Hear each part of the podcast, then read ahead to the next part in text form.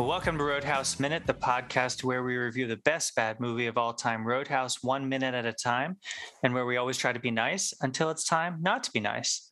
I'm Roger. I'm Marcie. And it's just going to be the two of us this week. But I just want to, I just want to say how much I enjoyed podcasting with our friend Roger Crane last week. Um, it was, it was great to talk to someone who had actually seen it in the theater and uh, I just I really enjoyed all of the fun insights that he had, and to podcast with uh, you know more than two people, I thought was a lot of fun. Roger, do you know something? What's that? Every new person that I meet, I chat them up about our podcast. Really? Yeah. Well, there has to be a little glimmer of interest. Like, yeah, I was going to say that. Hey, that, that, might not give people the impression that you're looking for when you meet new people for the first time. Like, hey, new person, let me find out a little bit of something about you. And then this most recent new person, I found out that he commutes an hour back and forth to our school. And I said, Oh, what do you do? You listen to podcasts? Or, you know, yeah. He's like, Yeah, I listen to podcasts. And then that was it. Oh, there you I go. Was, it was on. I was like, Do you know about the movie Roadhouse? And I don't think he's ever really seen it, but he has a lot of references um, or noted a lot of references on Family Guy. Is that the one that I told you who did? You're the second person to say I recognize that from Family Guy, unless I didn't. He no, I know, I know. You're the second person I have heard of who yeah connects it to Family Guy, which I don't because I that That's show has never really watched. been a big show for me. Um, but it probably connects a little bit more with like Generation a Z. little bit younger than us. Yeah, for you sure. You know, the other show that people are always referencing is The Office. And I watched some of that, but I didn't get my teeth into it enough to like say that I could reference The Office all the time. Yeah, that's more a show that's in our demographic. We just haven't watched it. We just didn't watch it.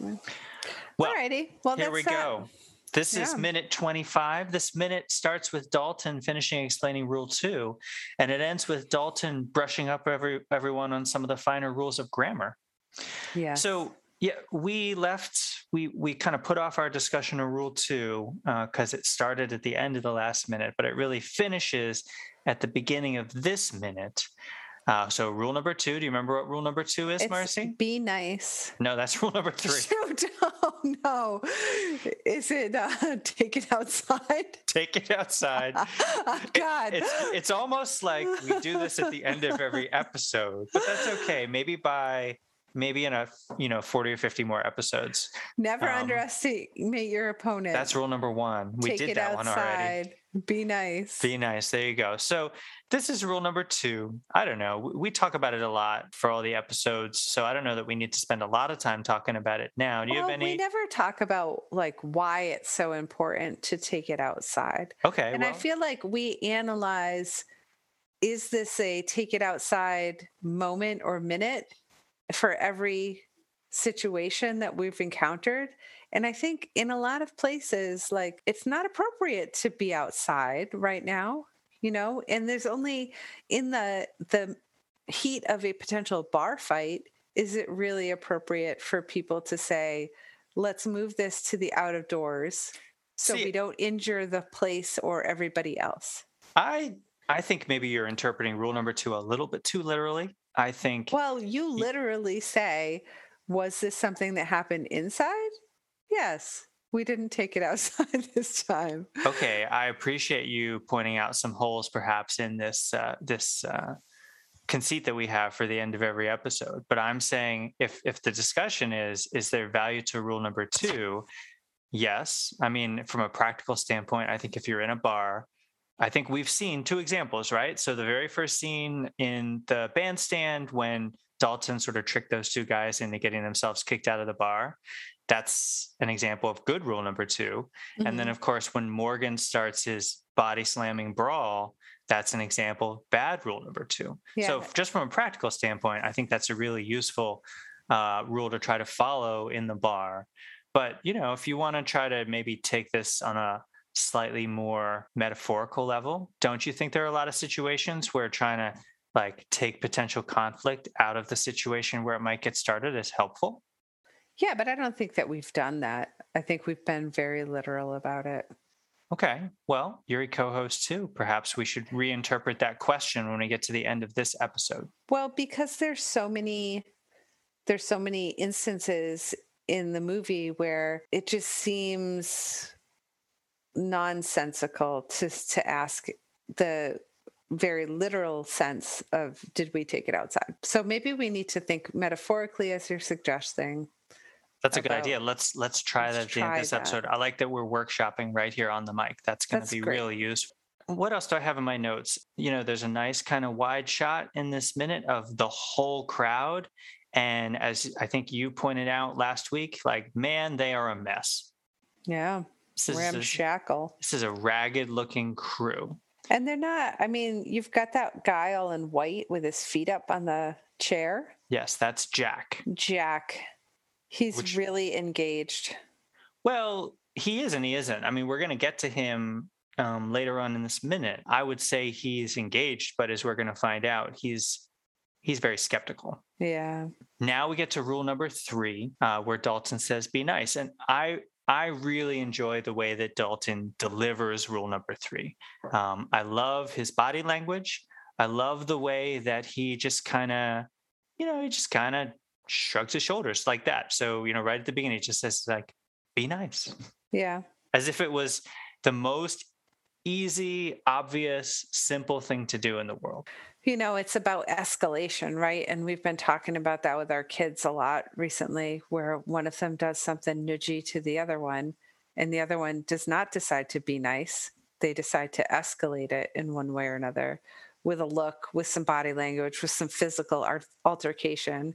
And all of a sudden, a little mini molehill has turned into a mountain of sibling dispute. So right, or if or you know if you're a rules enforcer, like say a parent, or you know, here at the boarding school where we work, I think there's probably a lot of people, myself included, who could probably be a little bit more mindful of rule number three. Like you come onto a situation yeah. and you, you can either, you can handle it with kid gloves and be nice, or you can come in, you know, come in swinging and it's, it's not going to go as well for you if you do that. Yeah. And unfortunately, teenagers like have this default thing where they think they're they're getting yelled at regardless of what kind of voice you're using. So sure. if you use the nicest voice possible, they might think that they're getting yelled at a little bit less initially. Let's talk a little bit more about Jack. So as you've pointed out, you know, right after we see Dalton explain what rule 3 is, this is where we get I think Jack's first line in the movie where he's just like, "Yeah, come on." And Is this eye rolling? Does he roll his eyes? Yeah. Where were we? Was it yesterday that we were? Oh no, it was me. I went to work. Are you sure you I want finally... to tell that story? Are you sure you want to tell no, that story? no, no. But um, yesterday was the first day that I've I've left this boarding school bubble to go work at my other boarding school bubble, and um, I was talking to people that I work with over there, and um, we were having this comment about how one guy's daughter is always rolling his eye her eyes at him and so we were joking around about like how adult rolling of the eyes would be appropriate or not inappropriate but yeah i mean that's funny i like finally had a little bit of an adventure outside for after a long time. You were that was a good job with rule number two. Um I mean, not only does he roll his eyes and say, come on, but then when Dalton sort of comes back at him, he's like, okay. Yeah. Jack, ha- Jack has a very sort of juvenile uh, response to to this whole uh, yeah. delivering of the three rules. He um, doesn't believe it. No, yeah. No, I mean he'll he will. Uh, I I'm a big fan of Jack. He and Hank I think are sort of two of my favorite characters, at least among the bouncing crew. And we're gonna see later on that he really does kind of I think Jack does a pretty good job of becoming an effective bouncer. He figures it out. Um, yeah. But but right now he's just like, yeah, man, I don't think so. That's not going to work. Well, it's change, right? People hate change. How do you like the scene that comes after this, where Dalton sort of he reinforces rule number three by saying, you know, uh, offer to walk them to the door, but be nice. If they won't walk to the door, you know, we'll get somebody else and you will both be nice. And he even uses this little, he, he almost uses his fingers to like simulate walking to the door. Yeah, that's cute. It's an amusing scene. I have written down my notes here. He seems to have been studying all those parenting books that we tried to read. Like this really seems like the way that you would talk to children. I think he's delightful, and I think he looks particularly handsome and uh, sophisticated in his black on black. Oh, really? You've turned around. You were Well, you were not a big fan of his ninja garb in the I in don't last think- week. I don't think I like the mini mock. I think that high collar on his neck looks weird, but it also like strangely looks 80s sophistication. So now that he's really like talking and leading the crowd, you're right. I've been swayed. I've been swayed by Patrick Swayze. Uh, He's he's very He- convincing. He is. He's very convincing. Any other thoughts about rule two or rule three? No, I think that, I mean, I think he sets a really nice tone. Yeah, I really enjoy it. this minute and the last minute. I mean, as as our guest Roger Crane said last week, like this is a big important scene in the movie. Like this is this is a turning point. This is where Dalton starts to really clean up the double deuce by Yeah. instituting his three rules. So we get after this we get to Steve and I mean I have written this in a future minute but like I don't know where Steve thinks that he's going to win trying to engage in a battle of wits with Dalton, but he thinks Yeah. it's going to be really funny. He sort of seems like one of those like he would definitely be a class clown like when he was Oh. still in school. I was who- just going to say, like, this guy seems like the punk from high school that was just mouthing off and just giving everybody a run, every teacher a run for their money. Yeah, like he he seems like someone who he would like to score some cheap points by telling what he thinks is a funny funny joke. You know, get it's almost like with with Morgan out of the picture, now it's Steve's job to kind of be the the organizer on the other side. If there's going to be any thought of anybody who's going to kind of not buy in and stand up to Dalton, I guess Steve has deputized himself. And so we get this we get this line. I don't know that we need to use that word on our podcast. Uh, if you've watched the movie, you knows you know what it is. Dalton's reply is fantastic, though. He's like, "Nope, it's just two nouns combined to elicit a prescribed response." So let me let me interject something. One of the teacher books that I had to read for one of the schools that I work at was all, was called Troublemakers, and it was all about these people that these students that don't stay in line as what's expected, and they're always kind of acting out. And what the the author encouraged you to do was to look beyond the behavior into what the what it's really showing, like what the trouble is, what the kid is suffering from. And I wonder if we have this man here who is not going to fall in line with what our authority figure is asking him to do like what's his what's his disconnect and his where is his pain Well, Marcie, why don't you apply your professional development? If you were Dalton and you had read the book Troublemakers, how do you think you should have handled Steve? Because we know what's going to happen to Steve in about three or four minutes. He's not going to be on the staff for too much longer. But like, what is what is Steve lacking that Dalton could have tried to give him but didn't? yeah well i think i think steve's pain is a result of like being wildly unsuccessful and getting older and older and older Oh, he's like that Matthew McConaughey character in Dazed and Confused, but he's actually kind of upset about it. Yeah, he's just like he has has never had love in his life. He's never had a a relationship that means anything and he keeps going after these young women who How how is get Dalton gonna tired of him. how is Dalton going to improve that? Well, I think what Dalton needs to do is introduce him to that waitress that he- they've been working together for years. They don't. I have- know, but they don't see each other, Roger. So you're saying Dalton should have been trying to play Mensch and get He- Steve together with Carrie Ann so that Steve would have some stability in his life. Steve needs a stable relationship. He's crying out for a stable, loving companion. What do you think the author of Troublemakers would think of Dalton saying it's my way or the highway? Well, I don't think that she would appreciate that in the classroom. well, I don't think I try to use that when I'm in the Yeah. classroom either.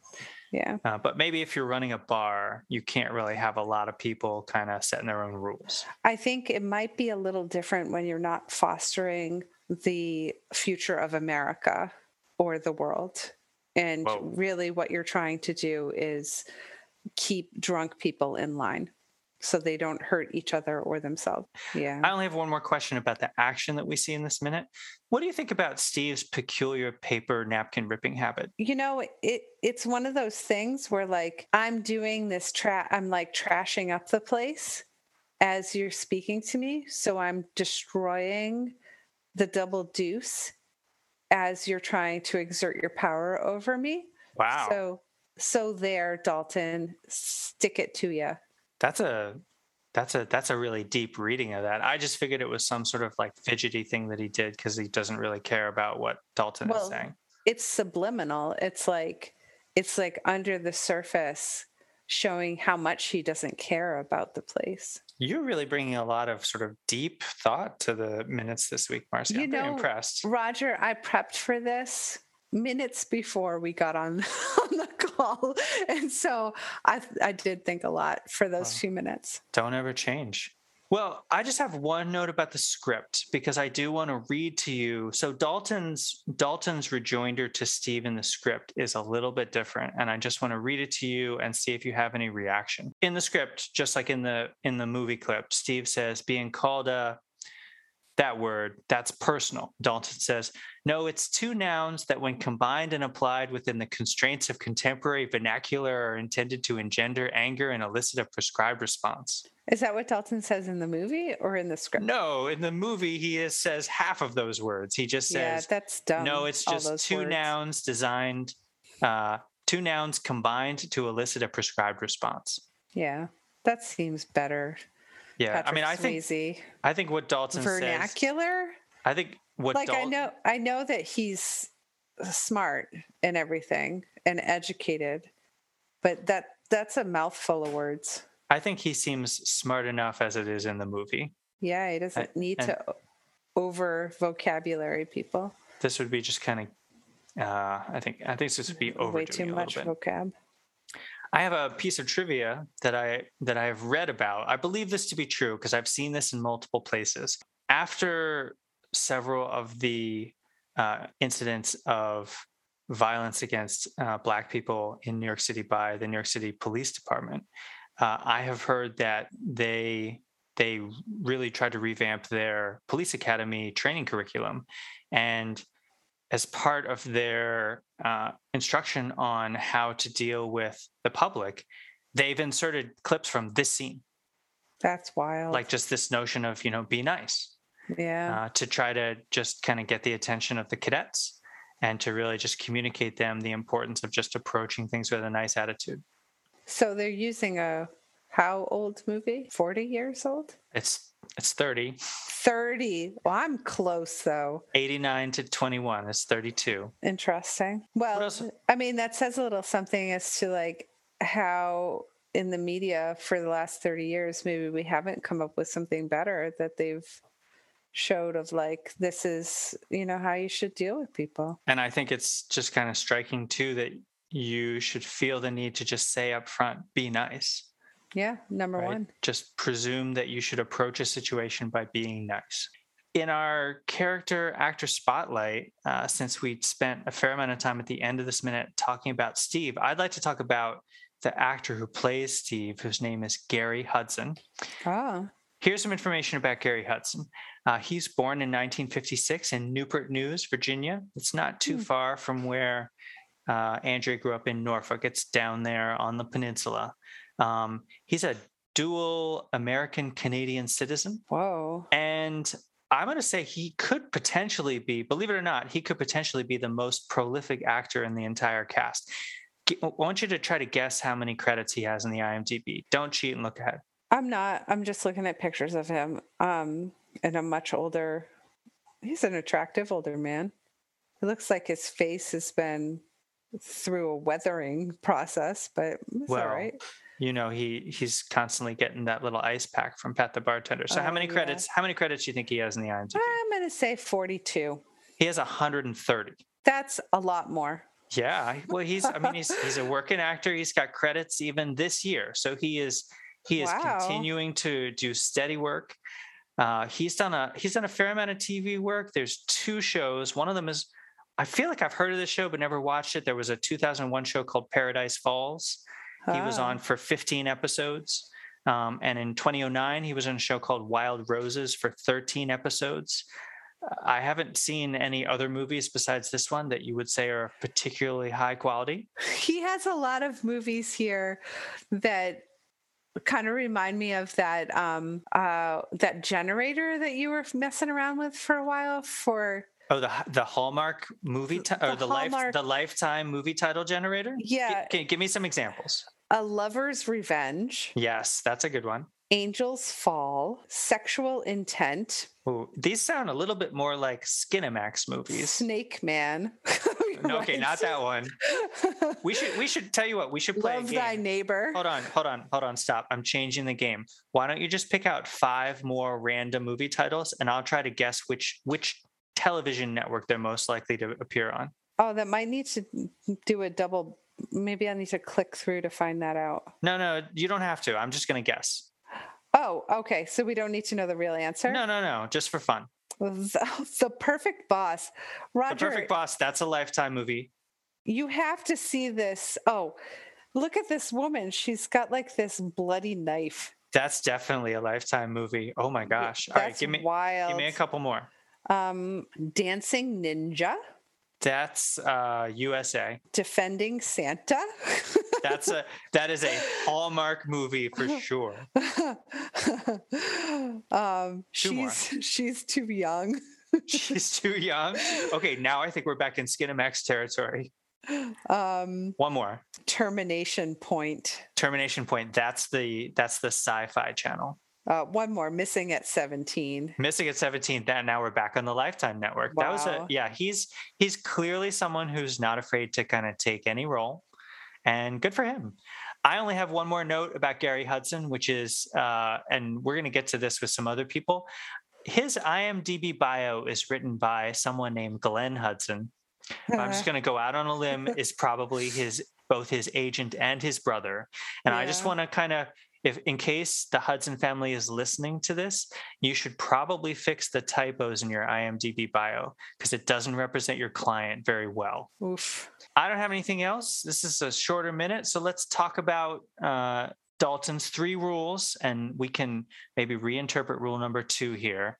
Uh, but rule number one: never underest- underestimate your opponent. Expect the unexpected. I think Dalton does a good job in this minute of anticipating Steve's lame wisecrack and just kind of sending it right back at 100 miles an hour. Yeah, you got to think that he's used to this speech. Like he's developed three rules. The man has thought about these three rules. He lives by them.